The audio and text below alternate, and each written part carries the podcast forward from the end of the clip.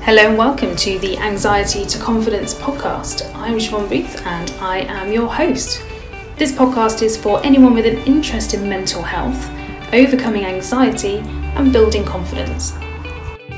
So, what I want to talk about today is something that I'm hoping will help people understand anxiety from um, actually quite a physical point of view.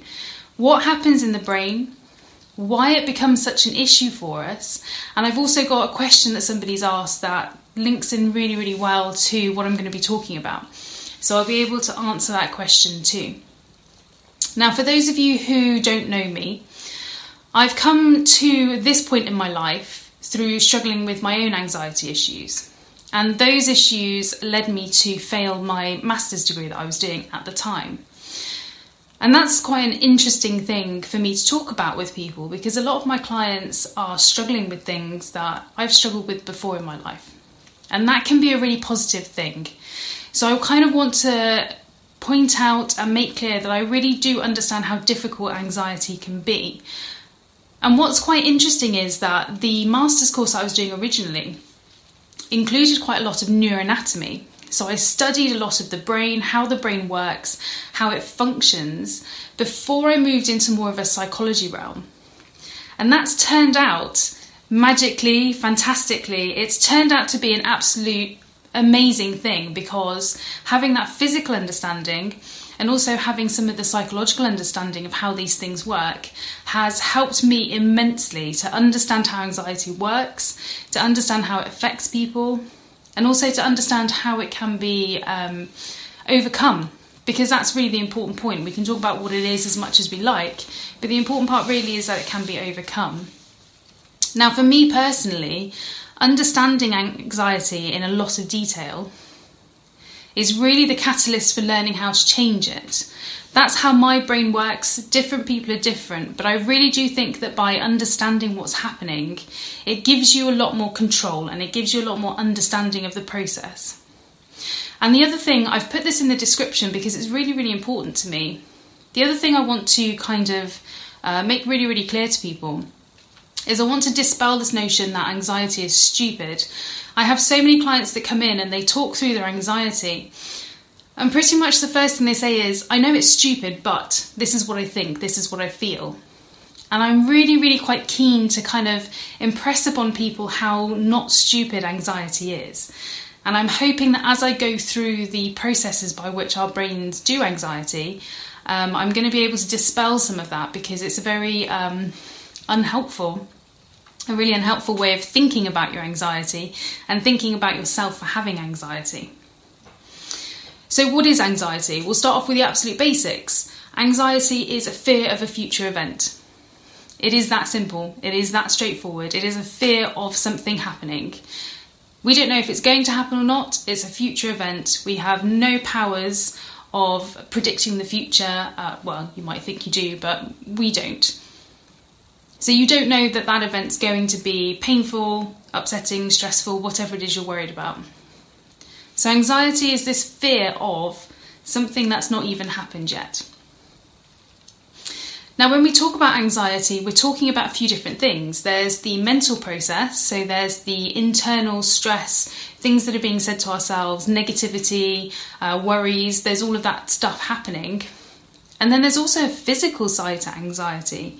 And this is what people are often surprised by when they come and see me, because anxiety can be horrific it can be really quite bad for people. The symptoms can range from mild heart raising, mild heart rate being raised, to full on panic attacks, and even fainting can happen um, because of the way that our body processes those fears.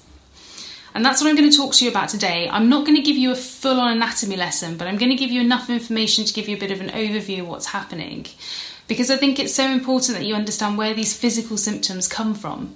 Because for me personally, when I was overcoming my anxiety and when I still am dealing with the odd issue of anxiety that crops up, understanding this process helps me hugely. So, over the years, we have evolved. We used to live in caves, um, we used to forage for food, we used to live a very different kind of lifestyle to what we do now. And our brains evolved to deal with that. So, our brains evolved very, very quickly to be able to identify dangers and react to them in a split second. And the part of your brain that's responsible for doing this is called the amygdala. And the amygdala can set off your body's stress responses in an absolute split second. So, if there's anything that you think or your brain interprets as being a potential threat, then the amygdala will kick in and it will make sure that your body is prepared for whatever that danger is. It has no filter, it has no reasoning process, it just does, and it does it very, very quickly. That part of the brain is also linked to something called the hippocampus, and that's responsible for uh, memories and learning. So, we're starting to see already how a stress response can be linked to memories and learning. So, already, if we've got situations that we've been stressed out in before, we have a, a link in the brain. Because our body wants to protect us, our brain wants to protect us. It wants us to keep ourselves out of situations that might be dangerous to us. Now, over time, if nothing really goes wrong, eventually your cortex gets involved. And this is more of your conscious brain, this is more of the reasoning brain. And that will start to look around and go, is there actually anything going on here? And if it decides that there is no danger, it will send a signal to the amygdala to turn things off. But that process is very, very difficult. It takes a while because what happens when you have that sudden explosion from the amygdala is it dumps loads of neurochemicals into your brain. And it takes a little while for all of that to be reabsorbed. So you'll have a reaction to something, and that reaction might then last for a little bit longer. If you've ever been uh, in a near miss with a car or something like that, then you'll know that you get the initial response, you realise that you're not in danger, but there's still that ongoing process where you kind of have to recover a little bit. Where all the adrenaline gets reabsorbed, all of the neurochemicals that have just gone mental so that you can do stuff quickly have just been absorbed. And it's these stress responses, which a lot of people know as the fight or flight response, um, that, that's what it is. Um, these responses are what causes a lot of the symptoms that you get for anxiety. So, the racing heart, that's preparing your body to either run away or fight. It's pumping blood to your muscles so that you can use them quickly and efficiently. That process is also trying to empty your bowels so that you have less load that process is also making so many changes in your body in a short space of time that it makes you feel really quite ill. And those are the kind of symptoms that some people experience. And as I said before, for some people they can be quite mild. It can be a mild concern about something, but for some people it can be so bad that it results in panic attacks, and for some people, fainting. And that can be the most embarrassing one. So that's what your brain does. And there's a really good reason why it does this because your brain wants to keep you alive. We developed our conscious beings when we lived in caves. We used to forage in jungles for food, and that's a really good place to be anxious, is in the jungle. Because there's a lot of stuff in there that can eat you. There's a lot of stuff in there that can poison you. There's a lot of stuff in there that can generally just cause you a lot of damage and end your life. So that that is a good place to be anxious. But what about now? We don't live in a jungle now. We don't have to forage for food where there might be lions. We have to go to Tesco's. That's not really that difficult. So, what happens now? When we have anxiety today, it's because we perceive some sort of threat. And it sounds silly to say it, but your brain doesn't distinguish between a concern that you're going to look stupid in front of people and something that might eat you. And what happens in that situation is your brain tries to protect you. So, this is why I really dislike it when people call themselves stupid for having anxiety, because this is an evolutionary pathway in your brain that is trying to protect you. It's a natural thing. So then we have to think about what we can do about that. That's the what happens and the why we get anxiety. So we have to start thinking about how this response happens in a day and age where we don't really have that many physical threats.